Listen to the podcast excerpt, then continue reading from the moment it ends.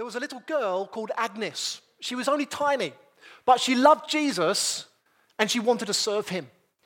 When she was 18 years old, she left her home in Albania and went to India to serve God. And she ended up for the rest of her life cleaning the sores of lepers, of clothing the naked, of caring for those with no one to support them, of looking after the vulnerable and discarded of society, of feeding those who are hungry. She died aged 86 in 1997, having done that for all of her life in the city of Calcutta. We know her, and she's known the world over as Mother Teresa. A great example of serving the poor and people noticing Jesus. She said this in an interview with Time magazine I don't claim anything of the work. It is his work. I am like a pencil in his hand. That is all. He does the thinking, he does the writing. The pencil has nothing to do with it. Such is her humility. I've entitled our talk, and you'll see it on the front page of the little handout The Cross and Our Calling. Cross and calling. Cross because I feel that with Jesus washing his disciples' feet, he was pointing them to the cross. It was still to come for them. We now look back because it has happened. But it's also about our calling, our calling to serve like Jesus served. That's what we're going to look at. And I think this passage if we think of it just about serving one another, then we've missed something. Jesus washing his disciples' feet is pointing to the cross, pointing to his life given up for them by crucifixion and all that that meant, being buried and then raising to life again. Let me just highlight why I think that. Firstly, because verse 1 in our passage says that Jesus so loved his disciples, but now he wanted to show them the full extent of his love. He wanted to take them on a journey now to kind of crescendo to the pinnacle of his love. He wanted to demonstrate its enormity to them. And then the passage carries on, as we've read, to washing the disciples' feet. So surely that was part of it. But it's only the beginning part of it. The rest of John from 13 onwards is firstly five chapters about the dialogue and detail of the Lord's Supper. You don't get it in Matthew, Mark, and Luke, but John gives us so much more. And then we get the, the end, the cross and the resurrection of Jesus. And it's that, that's the pinnacle. And somehow the washing of the feet was pointing forward to that. And somehow they would understand that by looking back to the washing of their feet the full extent of his love. Jesus told his disciples that they wouldn't fully understand what he's doing right now. He wanted them desperately to understand. That's why when he sat down, you had it in one of your questions, he asked them, Do you understand what I'm doing? And you would have thought, What was a strange question? Yeah, you washed my feet, Jesus. They were dirty, now they're clean. Thank you. No, no, no, no. Do you understand what I'm doing? In fact, when he was dialoguing with Peter, who resisted a couple of times, and don't wash my feet, he said, to Peter, you don't realize what I'm doing, but you will understand later. He said that in verse 7. You don't realize now what I'm doing, but later you will understand. So there was something beyond just the immediate that he was trying to illustrate. Washing their feet, clearly then, was something physical but symbolic of something spiritual. I just want to read verses 8 to 11 again to you to highlight that. It comes out in the conversation with Peter. No, said Peter, you shall never wash my feet. Jesus answered, Unless I wash you, you have no part with me. Then, Lord, Simon Peter replied, Not just my feet, but my hands and my head as well. He's always so enthusiastic, isn't he, when he has got it? well, okay, one minute he didn't want anything washed, and now he wants to kind of. Anyway, Jesus answered, Those who have had a bath need only to wash their feet. Their whole body is clean. And you are clean, though not every one of you. So he's using the feet washing as an illustration, as a picture of a spiritual truth and a spiritual reality. While he was cleaning them on the outside, he was really talking to them about being clean on the inside. You see, he said to Peter, um, if, if you're not clean on the inside, he's referring, you've no part of me. Okay, surely if, if my feet aren't washed, then I've just got dirty feet. No, no, you've got no part of me. There's a spiritual thing he's talking about. He, went to all of the disciples, we have to assume from this passage, including Judas, and he washed Judas's feet.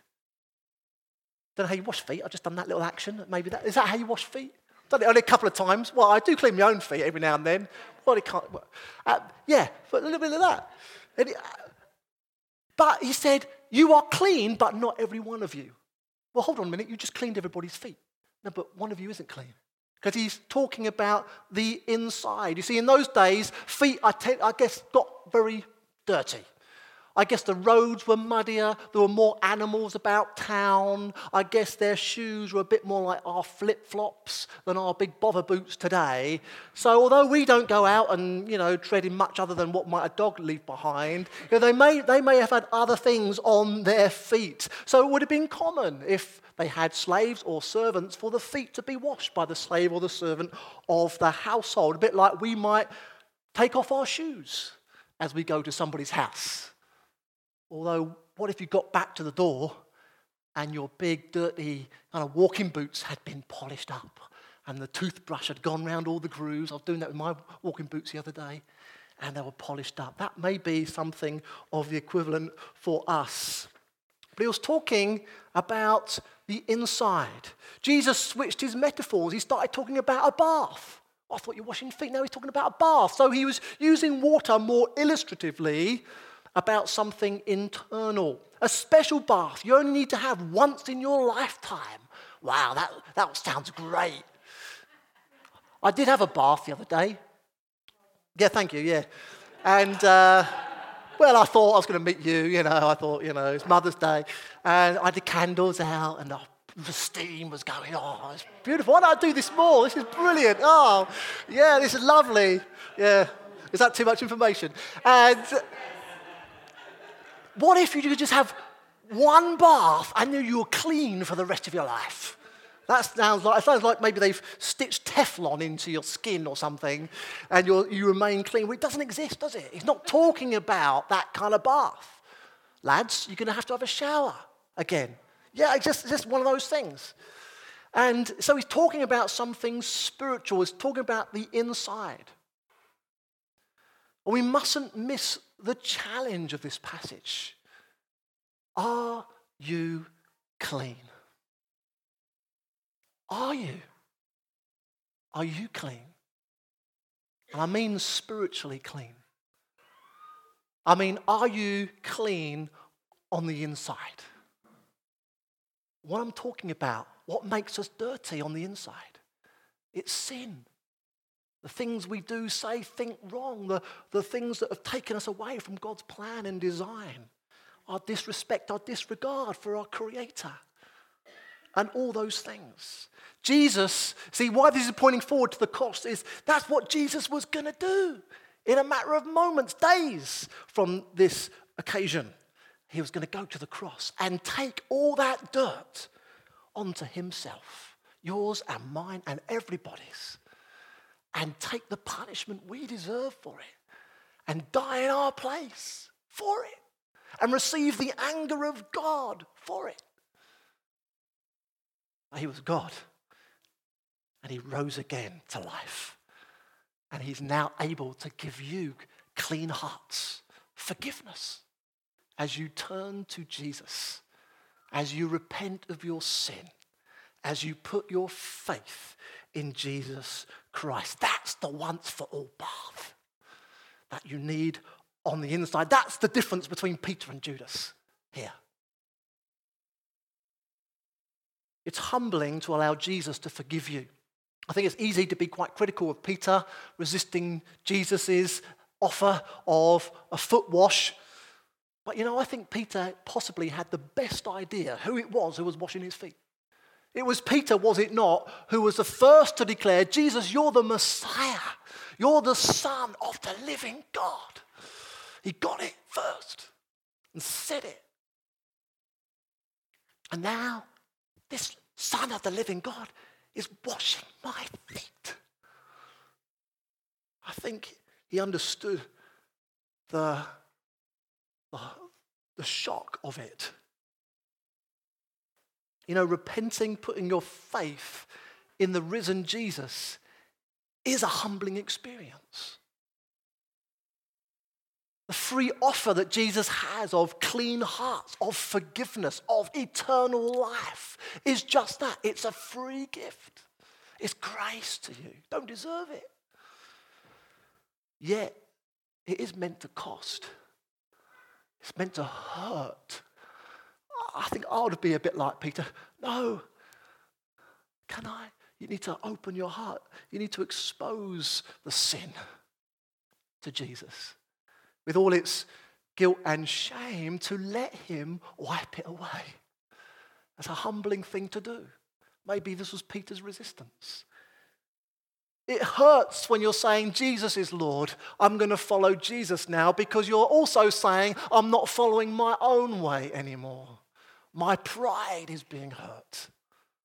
My ambition, my self sufficiency is dying so I can receive this gift this life, this cleanliness that Jesus is offering. I think it's humbling to allow Jesus to forgive us, but it's nothing compared to the humility that Jesus went through by his choice at the cross for you.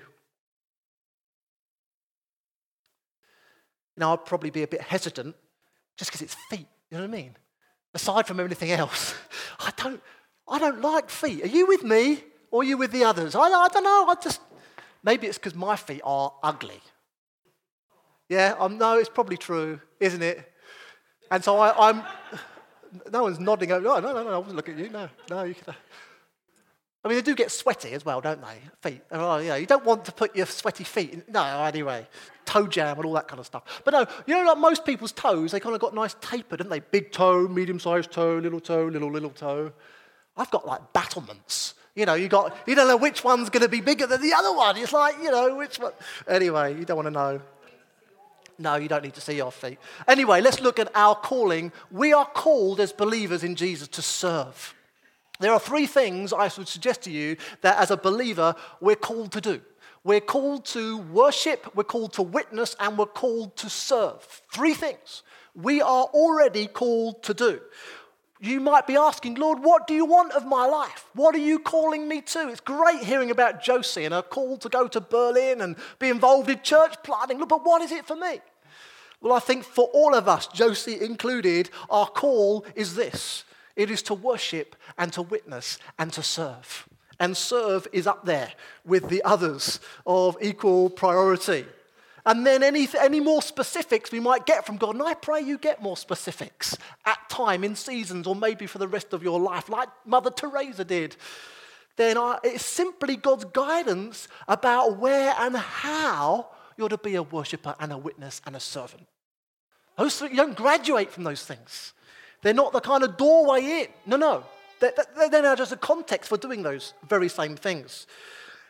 Ephesians 4, I've got it in your notes, tells us that Jesus gave different gifts across the church. Why? To prepare God's people for works of service. Works of service. Our whole discipleship is about growing as servants, being better prepared, better able to serve as God wants us to serve.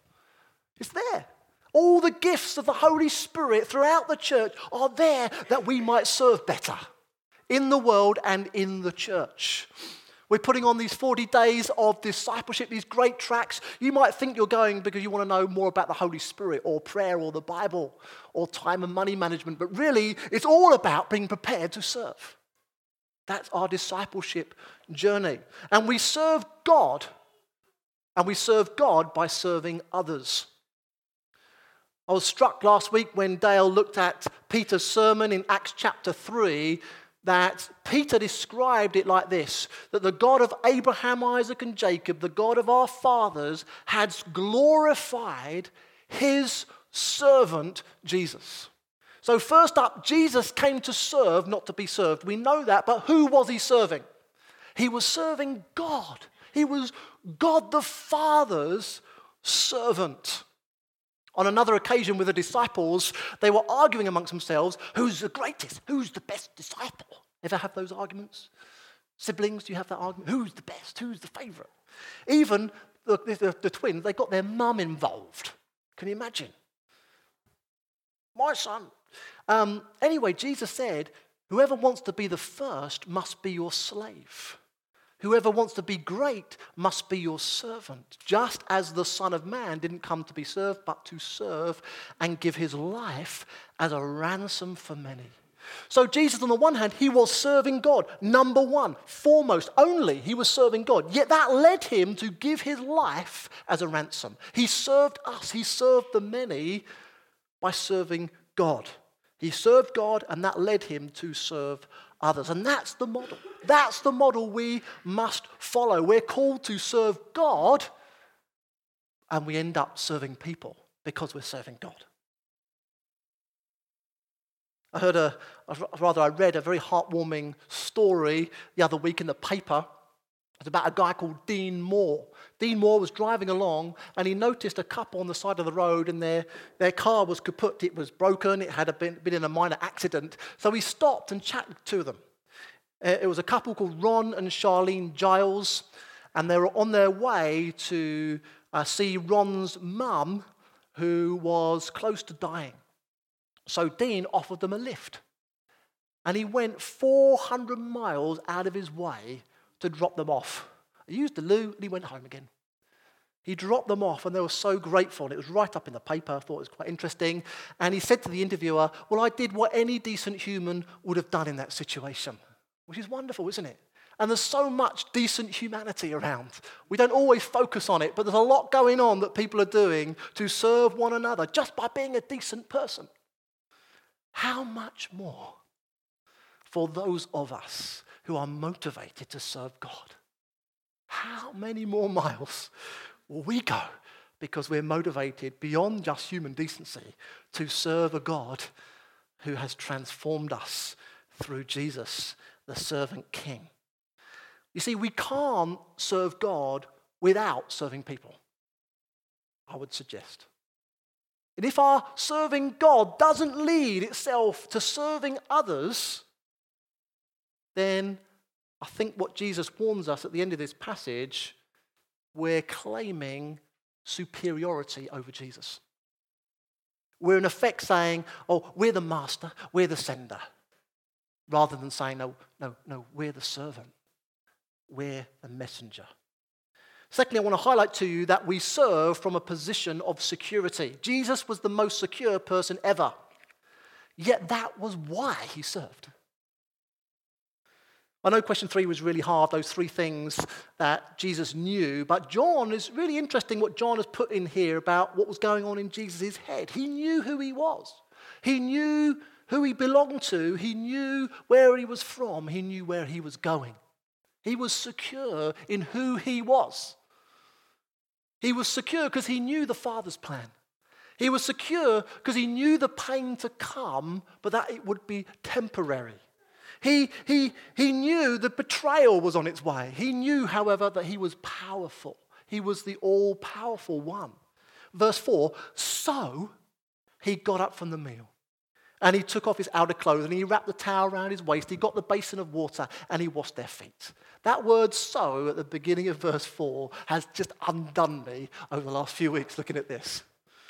From his position of complete security, so he served. So he did the menial job that everyone else had ignored, everyone else could see needed doing, and he did it. Because he knew his true identity. So, really, where does that end, uh, end us? With this question How does God want you to serve Him? There are all sorts of different applications for this. I'm not going to be exhaustive by any means, but just a few suggestions. Families are called to serve God. When channeling, uh, ch- uh, challenging the Israelites, Joshua said to them, As for me and my house, as for me and my family, we will serve the Lord. And as you're, those of you with children, as you're building family life, yes, make it your objective over these 20, 25 years of doing so to put servanthood right in the core of your value system as a family. What can you do to do that? But it's no good just looking at how can we be decent to one another, but how can we help our family grow to serve the Lord? And then everything will flow from there. Husbands, let me talk to you. You're called to serve. Ephesians 5:25 it instructs us to love our wives as Christ loved the church. And then went on to use some very practical servant-like verbs in the following passage. I won't go through all, but let me just pick out the verbs to illustrate what he means. This is how Christ loved the church: cleaning, washing, feeding, caring. That's how Christ loved the church. And there's something of that that should echo in the way we are husbands. Employees, if you work, you, you are an employee, you are called to serve. Our whole approach, our whole attitude to work is upended when we understand this. When we understand what this foot washing moment was about, it elevates the most menial, the lowest paid job around to something that is kingdom activity. And it humbles the most high status, the most over you know, paid jobs in our world to humble service. When we've got this the right way round. It says in Ephesians 6 to obey our boss. Obey your boss. Not just to win their favor, not just to get a good review and a performance thing and the whole, you know, pay scale. Not just for that. Not even when their eye isn't on you, when they're not looking. Also serve them, but as slaves of Christ, doing the will of God from your heart. Serve wholeheartedly as you are serving the Lord, not people. And leaders, leaders are called to serve. The very word deacon that the New Testament uses for leadership in the church means servant or messenger, the very words that Jesus referred to here. Churches are told pick your leaders from your servers. Because there's a clue there as to what they're going to be about. The, the reference there to 1 Timothy 3:13 says about leaders, those who have served well gain an excellent standing and a great assurance in their faith in Christ Jesus. The objective of leadership is to serve well. Not to look good, not to be clever, not to uh, lead well, but to serve well. That is what it's about. It's the, the other side of the same coin. I know in the world there's a rush to the top, but in the kingdom of God, there should be a rush to the bottom. Okay, we're going to finish now, but I've got one more task for you to do. And on your table, you'll find another piece of paper that has yet to be scribbled on, I trust. This is a serving coupon. and uh, this is for you to fill in, and you can either keep it to yourself as a reminder, or you can give it to somebody for them to redeem from you on a future occasion. And you'll see some inspiration. There's an A4 sheet with lots of colorful text on it. Children and others, if you're looking for ideas, you might want to start there. And it could be in your family, it could be your spouse, it could be in the workplace, it could be within the teams that you serve in within the life of this church. But I would just love, just for a, a moment, just for us to end with a bit of silence and for each of us to ask the Holy Spirit, Holy Spirit, from what we've looked at this morning, how do you want me to serve? And it may be something you're already doing, it may be something new, it may be a one off thing, or it may be an ongoing thing. So, just in the last minute, we'll have silence. It's you and the Holy Spirit asking how He wants you to serve. And then I'll close.